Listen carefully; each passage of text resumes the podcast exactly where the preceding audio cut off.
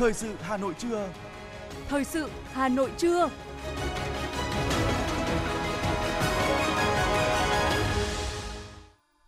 Kính chào và cảm ơn quý vị thính giả đang nghe chương trình thời sự của Đài Phát thanh Truyền hình Hà Nội. Chương trình trưa nay thứ hai, ngày mùng 5 tháng 12 năm 2022 sẽ chuyển tới quý vị một số nội dung chính sau đây.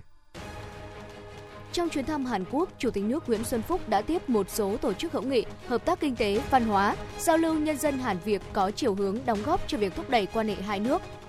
Sáng nay, Ban Bí thư Trung ương Đảng tổ chức hội nghị toàn quốc nghiên cứu, học tập quán triệt nghị quyết hội nghị lần thứ 6 Ban chấp hành Trung ương Đảng khóa 13. Giá gạo xuất khẩu của Việt Nam tiếp tục tăng, giữ mức cao nhất thế giới, vượt qua Thái Lan. Hàng giả tràn lan trên các kênh thương mại điện tử dịp cận Tết. Hà Nội nỗ lực các biện pháp không để dịch sốt xuất huyết lây lan trên diện rộng. Trong phần tin thế giới có những tin chính như sau. Ấn Độ hướng tới trở thành nền kinh tế lớn thứ ba toàn cầu. Tàu Thần Châu 14 đưa các phi hành gia trở về trái đất an toàn. Sau đây là nội dung chi tiết. Thưa quý vị và các bạn, trong khuôn khổ chuyến thăm cấp nhà nước đến Hàn Quốc chiều mùng 4 tháng 12, ngay khi đặt chân đến thủ đô Seoul, Chủ tịch nước Nguyễn Xuân Phúc đã có các cuộc tiếp một số tổ chức hữu nghị, hợp tác kinh tế, văn hóa, giao lưu nhân dân Hàn Việt có nhiều đóng góp tích cực cho việc thúc đẩy quan hệ hai nước. Tiếp hội giao lưu kinh tế văn hóa Hàn Việt Covica, Chủ tịch nước đề nghị Covica thúc đẩy mạnh mẽ hơn nữa kế hoạch, dự án hợp tác hai nước, nhất là hợp tác trên các lĩnh vực công nghệ cao, năng lượng tái tạo, các ngành công nghiệp mới thân thiện với môi trường, chuyển giao công nghệ, nâng cao tỷ lệ nội địa hóa và thúc đẩy hợp tác y tế trước bối cảnh phát sinh các dịch bệnh. Đại diện Covica tin tưởng chuyến thăm Hàn Quốc lần này của Chủ tịch nước Nguyễn Xuân Phúc sẽ thành công rực rỡ, mở ra những cơ hội hợp tác quan trọng trong các lĩnh vực giữa hai nước. Hội cũng thông báo về những kết quả hợp tác đầu tư kinh doanh tại một số địa phương ở Việt Nam, nhất là trong ngành cơ khí, động cơ công nghệ mới, với mong muốn hỗ trợ người dân Việt Nam thay đổi thói quen, tích cực sử dụng các loại hình phương tiện không thân thiện với môi trường. Tiếp nhóm những người uy tín Hàn Quốc EPG, Chủ tịch nước ghi nhận những hoạt động tích cực của cả hai nhóm tại hai nước trong việc tổ chức nhiều hoạt động nghiên cứu trao đổi chất lượng, nêu ra nhiều đánh giá đúng, đề xuất thực chất, ý nghĩa đối với việc tăng cường quan hệ hợp tác hai nước và hiện hai nhóm đang phối hợp xây dựng báo cáo chung trình lên chính phủ hai nước. Chủ tịch nước tin tưởng đó sẽ là báo cáo có chất lượng tốt, có giá trị thực tiễn, kết tinh kinh nghiệm, trí thức, tâm huyết của các chuyên gia, góp phần quan trọng vào việc đưa quan hệ hợp tác hai nước ngày càng đi vào thực chất và hiệu quả. Đại diện nhóm EPG cho biết, nhóm EPG Việt Hàn có 11 thành viên là các nguyên đại sứ, học giả hàng đầu của mỗi nước theo các lĩnh vực chính trị an ninh, kinh tế và văn hóa xã hội. Mục tiêu của nhóm là xây dựng báo cáo lên chính phủ hai nước, trong đó đưa ra các khuyến nghị chính sách làm sâu sắc hơn quan hệ Việt Nam Hàn Quốc trong giai đoạn mới. Trong 2022, nhóm EPG Việt Nam Hàn Quốc tổ chức 4 cuộc họp chính thức để thảo luận về các nội dung sẽ đưa vào báo cáo của mỗi bên.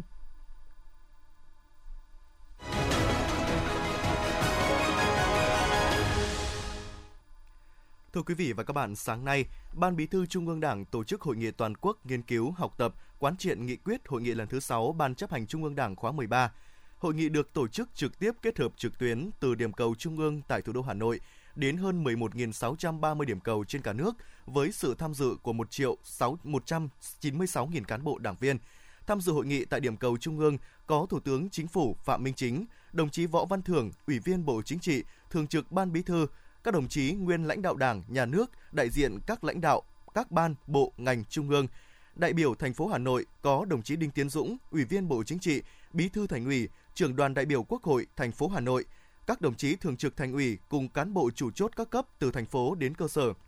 Diễn ra tại thủ đô Hà Nội từ ngày mùng 3 đến mùng 9 tháng 10 năm 2022, Hội nghị Trung ương 6 khóa 13 đã thảo luận và thống nhất thông qua nghị quyết về tiếp tục xây dựng và hoàn thiện nhà nước pháp quyền xã hội chủ nghĩa Việt Nam trong giai đoạn mới, nghị quyết về tiếp tục đổi mới phương thức lãnh đạo cầm quyền của Đảng đối với hệ thống chính trị trong giai đoạn mới, nghị quyết về tiếp tục đẩy mạnh công nghiệp hóa hiện đại hóa đất nước đến năm 2030, tầm nhìn đến năm 2045. Hội nghị cũng thông qua nội dung cơ bản các kết luận về kinh tế xã hội năm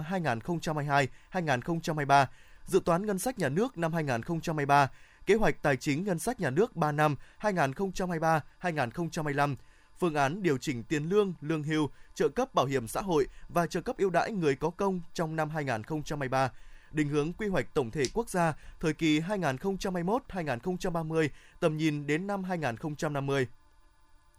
Hội nghị toàn quốc nghiên cứu học tập quán triệt nghị quyết Hội nghị Trung ương 6 khóa 13 dự kiến diễn ra trong 2,5 ngày,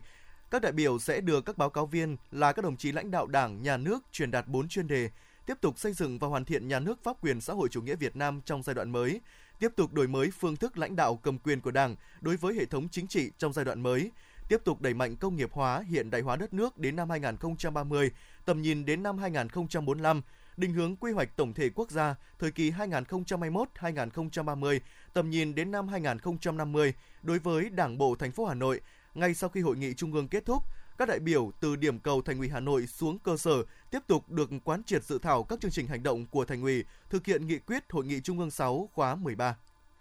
Phó Thủ tướng Chính phủ Lê Minh Khái ký quyết định số 1479 phê duyệt kế hoạch sắp xếp lại doanh nghiệp nhà nước, doanh nghiệp có vốn nhà nước giai đoạn 2022-2025 theo các hình thức duy trì công ty trách nhiệm hữu hạn một thành viên, cổ phần hóa sắp xếp lại, bao gồm hình thức sắp nhập giải thể, chuyển nhượng một phần hoặc toàn bộ vốn nhà nước thoái vốn giai đoạn 2022-2025 theo đó, duy trì 195 công ty trách nhiệm hữu hạn một thành viên giai đoạn 2022-2025, danh mục doanh nghiệp do nhà nước nắm giữ 100% vốn điều lệ giai đoạn 2022-2025 thực hiện cổ phần hóa 19 doanh nghiệp, sắp xếp lại 5 doanh nghiệp, thực hiện thoái vốn 141 doanh nghiệp giai đoạn 2022-2025, giữ nguyên phần vốn nhà nước tại 126 doanh nghiệp, 21 doanh nghiệp nhà nước, doanh nghiệp có vốn nhà nước thực hiện sắp xếp theo phương án riêng giai đoạn 2022-2025. Tổng Thanh tra Chính phủ Đoàn Hồng Phong vừa ký quyết định số 465 ban hành quy chế tổ chức và hoạt động đoàn thanh tra của Thanh tra Chính phủ. Quy chế này áp dụng đối với cán bộ, công chức viên chức của Thanh tra Chính phủ. Theo đó, việc tiến hành thanh tra phải đúng nội dung, phạm vi, đối tượng, thời kỳ, thời hạn thanh tra theo quyết định thanh tra, Kế hoạch tiến hành thanh tra và theo chỉ đạo của Phó Tổng Thanh tra Chính phủ được phân công. Tổng Thanh tra Chính phủ Quy chế cũng nêu rõ các hành vi bị cấm như đề xuất, tham mưu, quyết định cử người không đủ điều kiện tiêu chuẩn tham gia đoàn thanh tra, tiết lộ thông tin, tài liệu liên quan đến nội dung kết quả làm việc của đoàn thanh tra, báo cáo kết quả thanh tra của thành viên và đoàn thanh tra, dự thảo kết luận thanh tra, ý kiến chỉ đạo của lãnh đạo thanh tra chính phủ, ban chỉ đạo trung ương về phòng chống tham nhũng tiêu cực, Thủ tướng Chính phủ về cuộc thanh tra cho các tổ chức cá nhân không có trách nhiệm biết. Ban Thường vụ Thành ủy Hà Nội vừa ban hành quyết định về quy chế tạm thời đối với việc theo dõi đôn đốc nhiệm vụ của Thường trực Thành ủy, Ban Thường vụ Thành ủy và Ban chấp hành Đảng bộ thành phố. Một trong ba mục đích được xác định là xây dựng cơ sở dữ liệu về các nhiệm vụ của thành ủy, giao các cấp ủy, tổ chức đảng của thành phố phục vụ công tác chỉ đạo, điều hành tại các cơ quan đảng của thành phố, góp phần đổi mới phương thức lãnh đạo, lề lối làm việc và cải cách hành chính trong đảng, phù hợp với chương trình chuyển đổi số quốc gia. Ngoài ra, quy chế được ban hành còn nhằm đảm bảo hoạt động chỉ đạo của thành ủy đúng quan điểm, chủ trương, đường lối quy định của Đảng, chính sách pháp luật của nhà nước, kỷ luật kỷ cương của Đảng, kiểm soát khâu lãnh đạo chỉ đạo của các cấp ủy, tổ chức Đảng của thành phố trong việc tổ chức thực hiện các chỉ đạo, thông báo kết luận của thành ủy.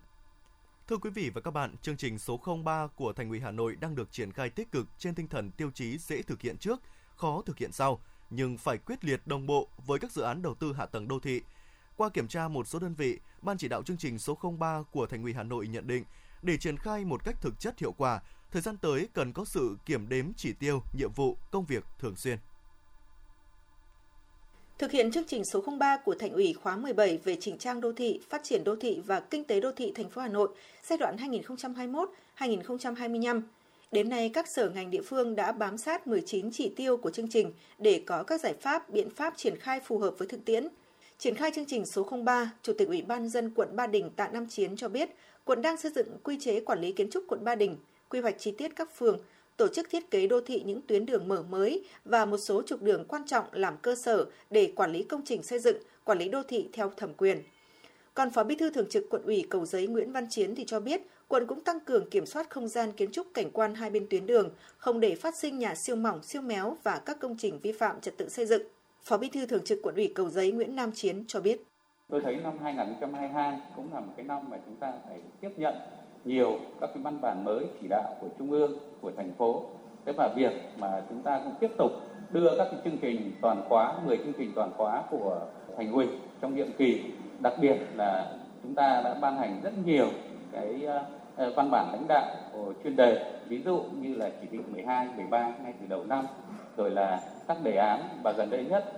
thì để thực hiện chương trình 03 thì thành ủy cũng đã thành lập các cái ban chỉ đạo ví dụ như là ban chỉ đạo về cải tạo nhà chung cư cũ rồi cải tạo ờ, xây dựng đối với các cái trường để đạt chuẩn rồi cơ sở y tế cũng như là các cái cơ sở tôn giáo tín ngưỡng. Thì tôi cho là một cái sự quyết tâm trong cái công tác lãnh đạo chỉ đạo điều hành. Thế mà chính chúng ta đã có được một cái kết quả như vậy. Tương tự, theo Chủ tịch Ủy ban nhân dân quận Hà Đông Cấn Thị Việt Hà, quận chú trọng phối hợp thực hiện việc xây dựng lại chung cư cũ, cải tạo nâng cấp các vườn hoa, thực hiện đầu tư cải tạo xây dựng chợ giai đoạn 2021-2025. Đối với dự án khu công viên cây xanh văn hóa quận Hà Đông, Ủy ban dân quận đang phối hợp với Sở Quy hoạch Kiến trúc, Sở Xây dựng đẩy nhanh tiến độ lập quy hoạch, làm rõ nội dung công viên chuyên đề đối với diện tích 50,2 ha đã giải phóng mặt bằng. Phó Chủ tịch Ủy ban dân thành phố Hà Nội Dương Đức Tuấn, Phó trưởng ban thường trực ban chỉ đạo chương trình số 03 cho rằng đây là chương trình đặc thù kết nối với các chương trình khác về quy hoạch, đất đai, đầu tư công. Vì thế, nhiều chỉ tiêu cần có cơ chế đầu tư, trùng tu, quản lý, đặc biệt là khu vực nội đô lịch sử. Ủy ban dân thành phố Hà Nội đã giao Sở Xây dựng nghiên cứu, phối hợp, tham mưu thiết lập cơ chế để thực hiện hiệu quả các mục tiêu chỉ tiêu. Liên quan đến việc bảo tồn biệt thự cũ, đại diện các quận Ba Đình, Hoàn Kiếm, Hà Đông cho rằng việc bảo tồn nên xây dựng đề án chỉ dùng ngân sách, bởi nếu là xã hội hóa, doanh nghiệp tài trợ thì họ sẽ có đề án khai thác. Lúc đó khó khăn cho công tác quản lý nhà nước, thậm chí quản lý không tốt còn phá vỡ không gian kiến trúc. Bí thư quận ủy Ba Đình Hoàng Minh Dũng Tiến cho biết. Chúng tôi thấy là cái đề xuất tăng tỷ lệ điều tiết đối với nguồn thu tiền sử dụng đất cho các quận huyện thì đấy cái này là một cái ờ, đề xuất phù hợp Dạ, thế nhưng mà với những cái quận mà quận lõi như chúng tôi ba đình hoàn kiếm đống đa hai bà trưng thì cái ờ, vấn đề mà ờ, cái cái cái này nó cũng không có ý nghĩa gì nhiều đối với những cái quận như như như chúng tôi. Thì, ờ, thì chúng tôi cũng thống nhất về cái việc bổ sung thực hiện các cái nhiệm vụ chi đầu tư phát triển cho 6 cái lĩnh vực ngoài các cái lĩnh vực mà thực hiện theo quyết định phân cấp 14 năm 2021 thì nhưng mà Ờ, một trong những cái ờ, mà nguyên tắc ở trong đề án đã nêu ấy là khi mà thực hiện phân cấp tức là giao nhiệm vụ thì nó cũng phải tương xứng với cái điều kiện và nguồn lực thực hiện nhiệm vụ đấy. Thì chúng tôi cũng mong muốn là ờ, tức là ủy ban nhân dân thành phố ấy, cũng như là hội đồng này, quan tâm hỗ trợ về cái cơ chế để mà tạo nguồn lực thực hiện nhiệm vụ cho các cái quận huyện như như như là các cái quận trung tâm của chúng tôi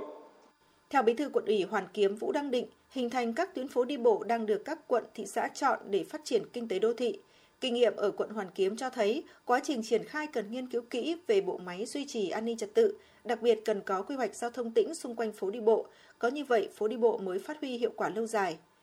Qua kiểm tra một số đơn vị, thành viên ban chỉ đạo chương trình số 03 cho rằng để triển khai tốt chương trình, Ngoài sự nỗ lực của các sở ngành thì nhân lực các phòng quản lý, đô thị cấp quận cũng cần được quan tâm, nhất là tại các huyện ven đô, huyện có đề án lên quận vào năm 2025. Phó Bí thư Thành ủy, Chủ tịch Hội đồng nhân dân thành phố Hà Nội Nguyễn Ngọc Tuấn, trưởng ban chỉ đạo chương trình số 03 đánh giá, hiện nay một số chỉ tiêu về cải tạo chung cư cũ, chỉnh trang nhà biệt thự, công viên, vườn hoa, chỉnh trang tuyến đường phố, hạ ngầm các viễn thông, cải tạo, nâng cấp chợ vẫn còn nhiều khó khăn. Vì thế, các sở ngành, địa phương cần sớm giả soát, chủ động đề xuất giải pháp thiết thực đồng bộ. Cùng với đó, việc kiểm tra, đôn đốc, kiểm đếm chỉ tiêu, nhiệm vụ, công việc phải được thực hiện thường xuyên để chương trình số 03 đạt kết quả tốt nhất.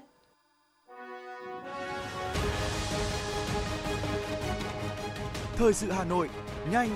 chính xác, tương tác cao. Thời sự Hà Nội, nhanh, chính xác, tương tác cao.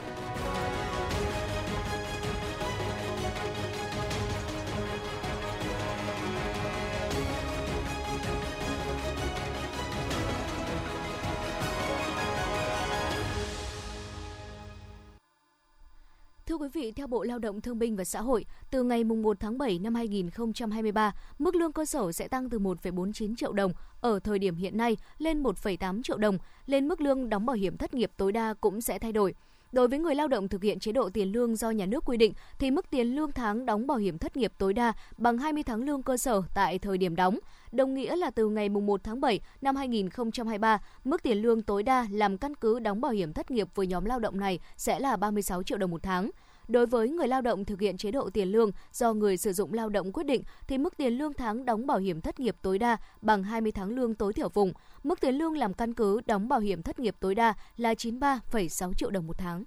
Theo Bộ Nông nghiệp và Phát triển nông thôn dự kiến năm 2022, Việt Nam xuất khẩu 7,2 đến 7,3 triệu tấn gạo, trị giá 3,3 đến 3,5 tỷ đô la Mỹ. Hiện xuất khẩu gạo sang Philippines đạt hơn 2,7 triệu tấn, chiếm 45%, trị giá trên 1,2 tỷ đô la Mỹ. Đáng chú ý, xuất khẩu gạo Việt Nam sang các thị trường kỹ tính ghi nhận tăng trưởng cao. Thị trường Mỹ tăng 85%, thị trường Liên minh châu Âu EU tăng 82%. Điểm nổi bật là giá gạo xuất khẩu Việt Nam tiếp tục tăng, giữ mức cao nhất thế giới, vượt qua Thái Lan. Theo Hiệp hội Lương thực Việt Nam, giá chào bán gạo xuất khẩu 5% tấm đang ở mức 438 đô la Mỹ một tấn, tăng 10 đô la Mỹ một tấn. Gạo 25% tấm ở mức 418 đô la Mỹ một tấn, tăng 10 đô la Mỹ một tấn. Với mức giá này, giá gạo Việt Nam đang nhỉnh hơn gạo Thái Lan cùng loại khoảng 20 đô la Mỹ một tấn.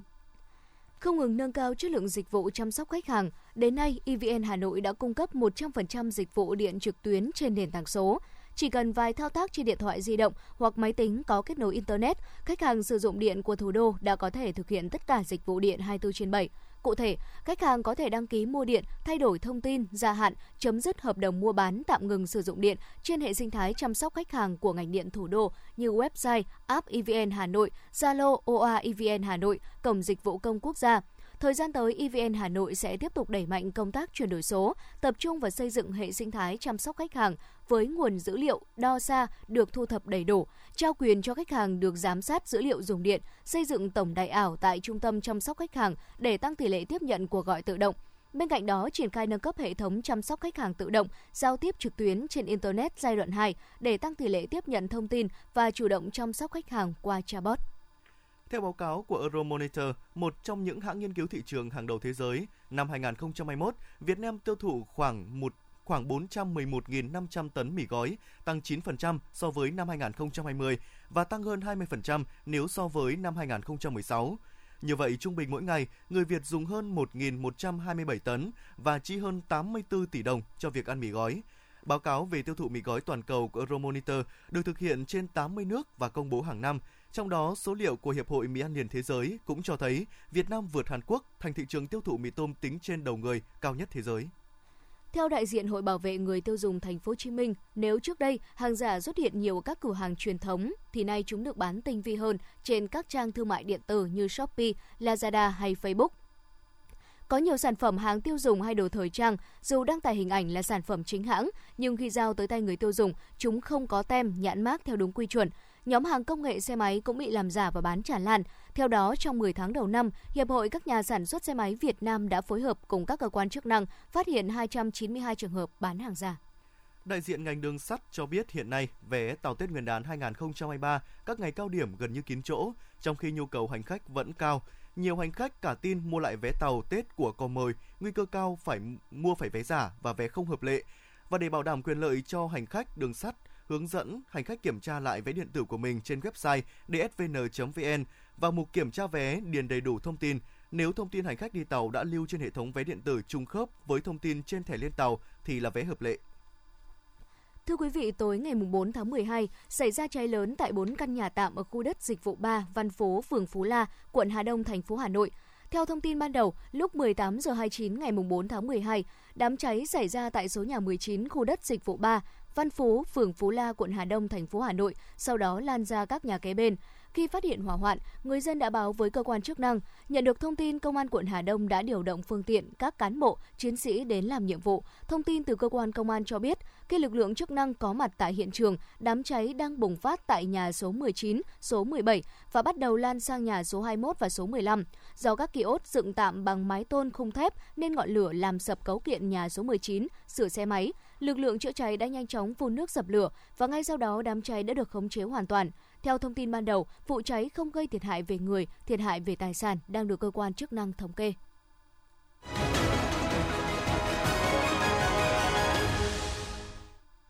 Thưa quý vị và các bạn, thành phố Hà Nội sẽ khai trương phố đi bộ Hồ Thiền Quang từ đầu năm 2023. Phố đi bộ mới sẽ hoạt động vào ngày thứ Bảy, Chủ nhật hàng tuần. Không gian đi bộ nằm tại khu vực phố Trần Nhân Tông và đường dạo quanh Hồ Thiền Quang, quận Hai Bà Trưng. Thành phố cũng cho phép dỡ bỏ tường rào của công viên Thống Nhất phía đường Trần Nhân Tông để kết nối với không gian đi bộ. Cùng với đó, Ủy ban Nhân dân thành phố yêu cầu quận Hai Bà Trưng và các đơn vị liên quan nghiên cứu phương án kết nối hoạt động văn hóa nghệ thuật từ công viên Thống Nhất ra không gian đi bộ. Hướng tới kỷ niệm 50 năm chiến thắng Hà Nội Điện Biên Phủ trên không, sáng nay, Tri Cục Văn thư Lưu trữ Hà Nội phối hợp với Trung tâm Lưu trữ Quốc gia 3 tổ chức khai mạc trưng bày tài liệu Hà Nội ký ức 12 ngày đêm Điện Biên Phủ trên không. trưng bày giới thiệu chọn lọc hơn 100 tài liệu hình ảnh về chiến dịch Điện Biên Phủ trên bầu trời Hà Nội diễn ra trong 12 ngày đêm cuối năm 1972. Nội dung trưng bày gồm 3 phần chính: Hà Nội sẵn sàng chiến đấu, Hà Nội 12 ngày đêm lịch sử và vang bài ca chiến thắng. Cuộc triển lãm tái hiện thời khắc lịch sử hào hùng thiêng liêng của dân tộc, góp phần tuyên truyền, giáo dục truyền thống yêu nước, đấu tranh bảo vệ độc lập dân tộc của nhân dân ta. Theo dự kiến, từ ngày mùng 8 đến mùng 10 tháng 12 tới tại sân bay Gia Lâm, Long Biên, Hà Nội sẽ diễn ra triển lãm Quốc phòng quốc tế Việt Nam 2022. Đến nay đã có khoảng hơn 170 đơn vị doanh nghiệp trong và ngoài nước đến từ 30 quốc gia trong khu vực ASEAN, châu Á, châu Âu, châu Mỹ đăng ký có gian hàng trưng bày tại triển lãm. Triển lãm sẽ trưng bày giới thiệu các phương tiện chiến đấu, giải pháp công nghệ, vũ khí, trang bị sử dụng cho lực lượng hải quân, lục quân, phòng không không quân, tác chiến không gian mạng và các trang bị hậu cần, kỹ thuật. Đặc biệt sẽ mở cửa cho nhân dân tham quan trong các ngày mùng 9 tháng 12 từ 14 giờ đến 18 giờ và mùng 10 tháng 12 sẽ được tham quan cả ngày. Vào tối qua, lễ hội áo dài du lịch Hà Nội 2022 đã bế mạc. Đây được coi là lễ hội thời trang có quy mô lớn nhất từ trước đến nay tại Việt Nam, với 8 chương trình và hoạt động diễn ra liên tục trong 3 ngày tổ chức với quy mô hơn 5.000 người tham gia. Trong đó có hơn 300 diễn viên người mẫu thời trang trực tiếp trình diễn trên sân khấu và hàng ngàn quần chúng tham gia các hoạt động diễu hành và biểu diễn đường phố. Theo ước tính, đã có hơn 30 người dân và du khách đã tham dự các hoạt động của lễ hội áo dài du lịch Hà Nội năm 2022. Lễ hội áo dài du lịch Hà Nội trong lần tổ chức thứ hai này đã thành công tốt đẹp với quy mô và không gian tổ chức lớn hơn nhiều so với lễ hội lần đầu tiên vào năm 2016. Tại không gian đi bộ Hồ Hoàn Kiếm, lễ hội áo dài du lịch Hà Nội 2022 gồm 8 chương trình và hoạt động, đa dạng về loại hình, gồm trình diễn thời trang trên sân khấu, cuộc thi sinh viên sáng tạo thiết kế áo dài, 3 ngày diễn ra lễ hội đã tạo nên sức hút cho du lịch Hà Nội và những cung bậc cảm xúc khác nhau, cùng chung tình yêu với tà áo dài và vẻ đẹp văn hóa Việt Nam nói chung, Hà Nội nói riêng, truyền đi thông điệp về một Hà Nội là điểm đến an toàn, thân thiện, chất lượng và hấp dẫn, đưa tà áo dài trở thành đại sứ du lịch của Hà Nội Việt Nam, tiếp tục tạo đà phục hồi và tăng trưởng cho du lịch thủ đô năm 2023. Đợt rét đậm đầu tiên của mùa đông năm nay khiến nhiều người trên địa bàn Hà Nội phải nhập viện. Những bệnh nhân thường gặp khi trời lạnh là liệt dây thần kinh số 7 ngoại biên, tăng huyết áp, đột quỵ, viêm phổi, theo thống kê của Bộ Y tế, mỗi năm Việt Nam ghi nhận thêm khoảng 200.000 ca đột quỵ mới và 80% số này là người bị tăng huyết áp. Điều đáng nói, bệnh nhân đột quỵ tăng từ 15 đến 20% vào mùa đông. Ngoài ra có khoảng 60 đến 70% bệnh nhân đột quỵ xảy ra vào nửa đêm và buổi sáng sớm, thời điểm nhiệt độ thường lạnh hơn buổi trưa chiều. Để phòng tránh bệnh trong mùa lạnh, các bác sĩ lưu ý khi trời lạnh cần giữ ấm không ra ngoài trời vào lúc sáng sớm hoặc tối muộn. Nếu muốn tập thể dục, có thể tập trong nhà vào thời gian muộn hơn Ngoài ra đi ngủ và thức dậy đúng giờ, tập thể dục, uống nhiều nước ấm vào sáng sớm lúc thức dậy, ăn đủ ăn đủ bữa trong ngày, nhất là bữa sáng và riêng với người bị tăng huyết áp thì cần tuân thủ lối sống khoa học, kiểm soát tốt chỉ số huyết áp nhằm ngăn ngừa bệnh đột quỵ có thể xảy ra. Thưa quý vị và các bạn, hiện nay số ca mắc sốt xuất huyết tại miền Nam giảm, miền Bắc và miền Trung tiếp tục tăng. Từ đầu năm đến nay, phía Nam ghi nhận hơn 314.000 trường hợp mắc, 115 ca tử vong. So với cùng kỳ năm ngoái, số mắc tăng 4,9 lần, tử vong tăng 91 trường hợp. Để kiểm soát dịch sốt xuất huyết, các biện pháp y tế tại cộng đồng đã được đẩy mạnh. Sau đây là ghi nhận tại quận Đống Đa, một trong những điểm nóng về dịch sốt xuất huyết của Hà Nội. Hơn 30 dụng cụ chứa nước thì khoảng một nửa trong số đó là chứa lòng quàng bọ gậy. Theo trạm trưởng trạm y tế phường Khương Thượng Vũ Thị Huệ, đây không phải là lần đầu tiên đơn vị ghi nhận tình trạng này. Dù được cảnh báo là ổ dịch tiềm ẩn nguy cơ trong cộng đồng, nhưng nhiều hộ dân vẫn không hề có trách nhiệm. Người ta trả lời với mình là người ta nuôi bọ gậy để người ta cho cá ăn. Thế thì đối với những cái hộ gia đình này thì chúng tôi cũng thường xuyên tháng nào thì ngoài cán bộ y tế ra thì cũng có thành phần cộng tác viên. Người ta vẫn đi kiểm tra thường xuyên. Thế nhưng mà cũng có lúc là mình gặp người ta ở nhà, cũng lúc người ta đi vắng. Thế thì chúng tôi cũng phát tờ rơi rồi tuyên truyền đến người dân. Tuần qua, 72 ổ dịch mới ghi nhận tại 16 quận huyện của Hà Nội với 1.435 ca mắc, 2 trường hợp tử vong. Trong đó, quận Đông Đa với 133 trường hợp mắc và một trường hợp tử vong. Nhiều gia đình ghi nhận từ 3 đến 4 bệnh nhân. Anh Lê Kim Hùng và bà Vũ Thị Phượng, tổ trưởng tổ dân phố số 5 phường Hàng Bột, quận Đông Đa, Hà Nội cho biết. Tức là rất là khổ sở luôn, tôi là tôi bị nên thành ra tôi toàn suất 39 40 độ cơ thì đều xung quanh nhà thì mọi người đều bị cả thì cũng có là em dâu tôi và chị dâu tôi thì đều đang đi nhập viện hết rồi. Thế vừa rồi thì ở trong tổ dân phố chúng tôi thì cũng có diễn biến ra khoảng 5 năm gia đình là có dịch sốt xuất huyết nhưng đến nay thì nói chung là đã ổn định, đã khỏi. nhưng mà nhân dân ấy thì mỗi một khi mà chúng tôi vận động ấy để mà phòng chống dịch thì nhân dân cũng rất là sốt sắng và rất là nhiệt tình. Trước tình hình dịch bệnh vẫn diễn biến rất phức tạp, Trung tâm Y tế quận Đồng Đa đã đẩy mạnh giám sát chỉ số bọ gậy, mũi truyền bệnh sốt xuất huyết tại các khu vực xuất hiện ca bệnh, ổ dịch, các khu nguy cơ cao. Theo đó, 5 chiến dịch vừa phun hóa chất, vừa vệ sinh môi trường đã được triển khai. Bác sĩ Ngô Xuân Tú, trạm trưởng trạm y tế phường Hàng Bột, quận Đống Đa, Hà Nội và bác sĩ Nguyễn Trí Thành, trưởng khoa kiểm soát bệnh tật, Trung tâm Y tế quận Đống Đa, Hà Nội nói. Cái số lượng uh, bệnh nhân cũng như là số lượng ổ dịch nó tăng nhanh uh, giống như cái tình trạng chung thì hiện tại là cái vấn đề về kiểm soát nó sẽ chậm hơn một chút bởi vì nó có nhiều ca bệnh nhưng mà trên hiện tại thì tất cả các cái ổ dịch cũng đã được kiểm soát. Chỉ số BI là cái chỉ số mà uh, dụng cụ chứa nước có bọ gậy thì uh, đa phần là BI đều trên 20 là cái ngưỡng cảnh báo ờ, dịch. Chính vì vậy mà ừ, các cái phường mà khi chúng tôi đi giám sát thì có cái chỉ số BI cao hoặc là mật độ mũi cao thì chúng tôi đều tham mưu cho ủy ban nhân dân các phường để tổ chức các cái chiến dịch vệ sinh môi trường tại các khu vực mà có bệnh nhân cũng như là ờ, có ổ dịch để sau khi vệ sinh môi trường xong thì những nơi mà có mật độ mũi cao thì chúng tôi sẽ tổ chức phun hóa chất. Số ca mắc sốt xuất huyết đang có dấu hiệu gia tăng mạnh trở lại do đang bước vào đỉnh dịch, cộng với điều kiện thời tiết thuận lợi cho sự phát triển của muỗi và bọ gậy truyền bệnh. Nhiều phường tại quận Đống Đa có chỉ số vector cao vượt trên ngưỡng nguy cơ cảnh báo. Để kiểm soát dịch bệnh sốt xuất huyết, hạn chế nguy cơ lây lan trong cộng đồng, ngoài việc phun hóa chất diện rộng để diệt mũi trưởng thành, thì điều quan trọng trong phòng sốt xuất huyết là vệ sinh môi trường và điều này rất cần sự ý thức và hợp tác của người dân.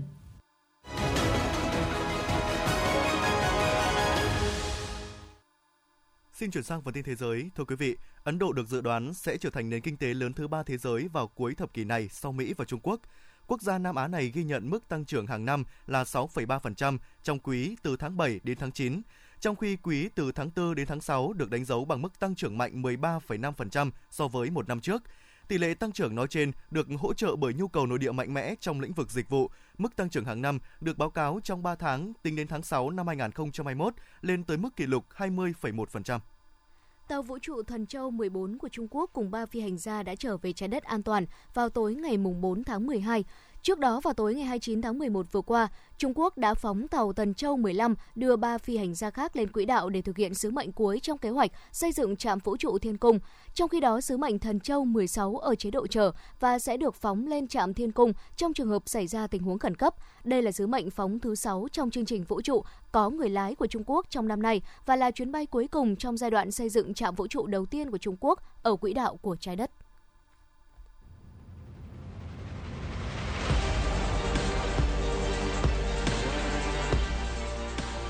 Bản tin thể thao. Bản tin thể thao.